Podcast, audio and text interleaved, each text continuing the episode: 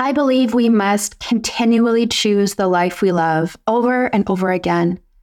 Sometimes part of choosing the life we love means releasing, it means saying goodbye or making the call. It's not always an easy place to be, but to grow, we have to let go. Hello and welcome. I'm Gemma Stone. And I believe life is better in all ways when your brain is your greatest asset and your mind is your strongest ally. That's what To Love This Life is all about. Building mental strengths and overcoming mental struggles so you can love yourself, others, and life a little more. I am so delighted to be here with you today. Now let's begin. I've spent the last few months making the most difficult decision of my professional life to date. I faced a crossroads and I had to make a decision. Do I shrink back into what is small and safe and familiar and predictable? Or do I trust the next call of the life I love and lean in to the unknown, even though it's really scary? I needed to have the courage to make a change, to listen to my soul when it said, no more.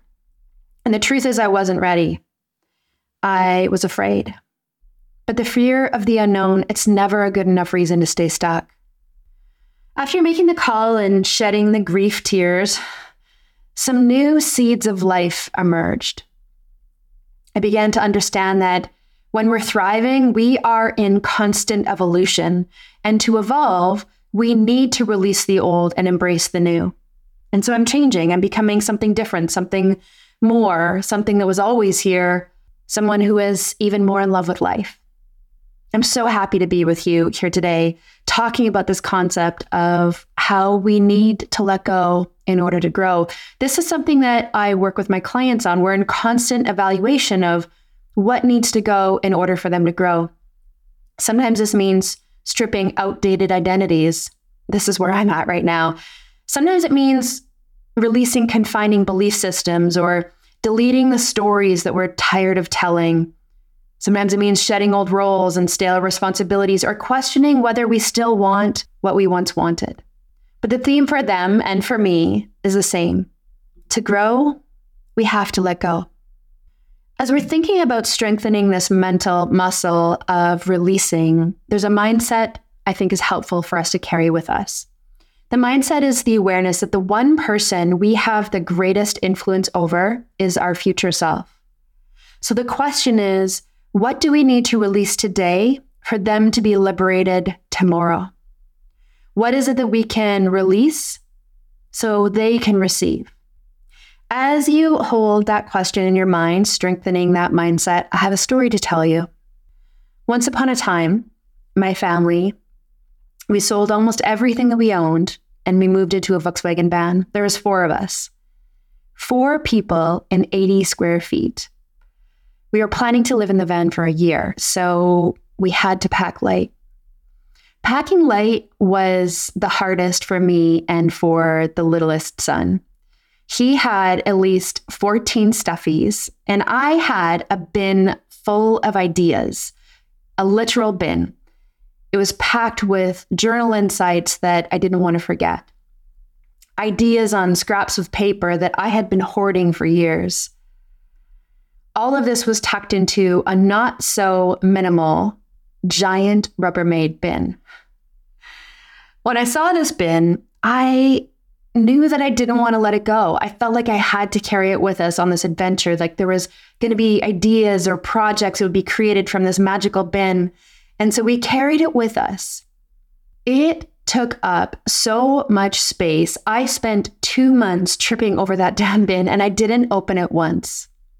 On New Year's Eve of that year, we unexpectedly found ourselves in a stunning, off the beaten path cove on the eastern coast of Baja. It was a magical place. When we drove up, the sons explored the beaches and they found whale bones washed up on the shore. There was a giant turtle shell they got to discover. But the greatest gift of that cove came in the evening. In the darkest of dark skies, the stars were glistening and gorgeous. But the diamonds were in the sea. The water was aglow with blue sparkles of bioluminescence. Marveling in our bioluminescent friends, the sons tried to scoop them up in their hands and they danced along the shores, leaving a trail of wonder with every step they took. I pretended I was an avatar princess, dragging my fingertips through the water, feeling connected to every single organism through the magic of the systems that we can't always see. And as the evening went on, we decided it was time for our New Year's Eve fire. We got out of the water, we were ready for some warmth, and we didn't have very much to burn, so our fire wasn't going to last long. Until I looked over at our tiny home on wheels and made a choice to let go. After months of tripping over that bin with all the stuff I'd been carrying around, I decided to be brave and let it all burn. Pages and pages and journals and books, old identities and ideas, the stuff I was really afraid to let go of, the stuff I thought I couldn't live without. I let it all go. The flames released me, creating a sense of lightness and liberation. And as I watched those papers burn, as I watched the words crumple up into ash, I felt myself unraveling, becoming less afraid to let go, becoming more willing to move on. Sometimes it felt like there was an abrupt ending, or other times it felt like there was a slow unraveling. I began to see how holding on to something past its expiry date was causing me to struggle. I embraced the truth that death is part of life and loss is part of love. I could feel my ego protesting, wanting me to hold on to what was burdening me because my ego thought it was keeping me safe. The chatter in my mind sounded something like this What if you need that idea? What if you lose that insight? What if you forget what's important? What if you never come up with anything good again? Now, pro tip here when the ego thinks it's keeping us safe, it's usually keeping us stuck. And that night, I learned how important it is to let go, to release with gratitude, to move on with love. Now, I've always known that releasing is something that's important, but it was that night that really seared that life lesson into my cells. If we rewind a little bit further in life, since 2011, I have been taking myself through an annual life design process that helps me reflect on what I've come through and who I've become in the process and release what I've outgrown and what's keeping me stuck and redesign a year ahead that's aligned with the life I love. This is my annual life design process. Sometimes I just take myself through it. Different years, it's become different things. In 2013, I turned it into a tiny workshop to share with other people. And then it evolved into a 100 person retreat in the beautiful Rocky Mountains and Banff. In 2020, we evolved it into an online course, which is now available. We've called the experience Thrive, and you can go through the process anytime that works for you. I usually do it around New Year's or my birthday, but it's also helpful to go through it if you're moving through a big transition, like a job change or identity shift or a change in family dynamic or moving to a new location or maybe a relationship transition. There are three steps to my process.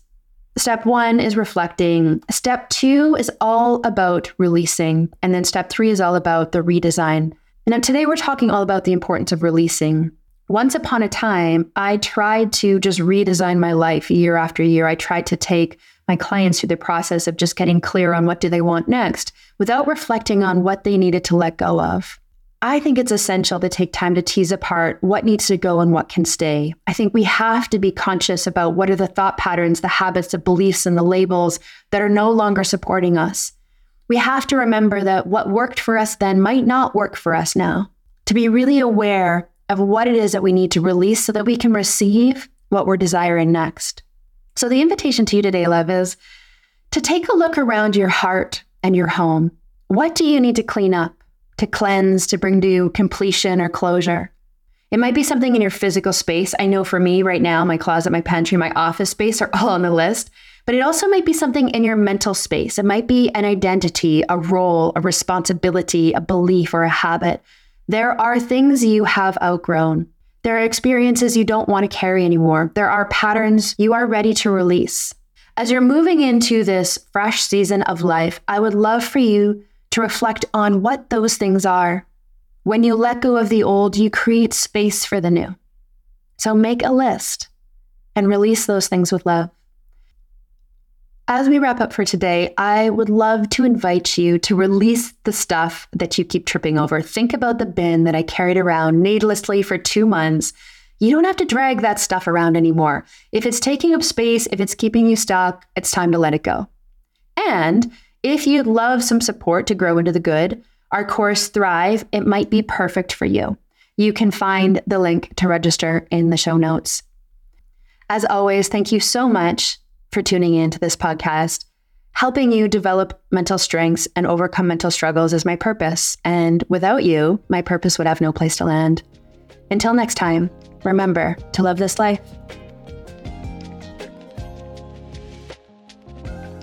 Clarify where the To Love This Life podcast fits on your path of personal growth and where you might need some extra support. I am a registered psychologist in gorgeous Alberta, Canada. The Rocky Mountains are my backyard. I know, I'm so lucky. And after 20 years of working with some incredible humans to help them heal the past, love the present, and light up the future, I really do know how important it is to find the right support. The content created in the show is not intended as specific therapeutic advice. The intention of this podcast is to provide stories and strategies, education and resources, and hopefully a little love. But it's not a first line of treatment for times when you're experiencing psychological distress. Because this podcast is designed for a broad audience, it's not a substitute for face to face therapy with a local therapist or treatment from your medical professionals. As humans, we all struggle from time to time. We all have rough days. But there is a difference between a hard day and sustained mental struggle. If you feel like you're having more bad days than good days, if you are regularly distressed, please seek out professional support. Thank you for being here. Your presence matters.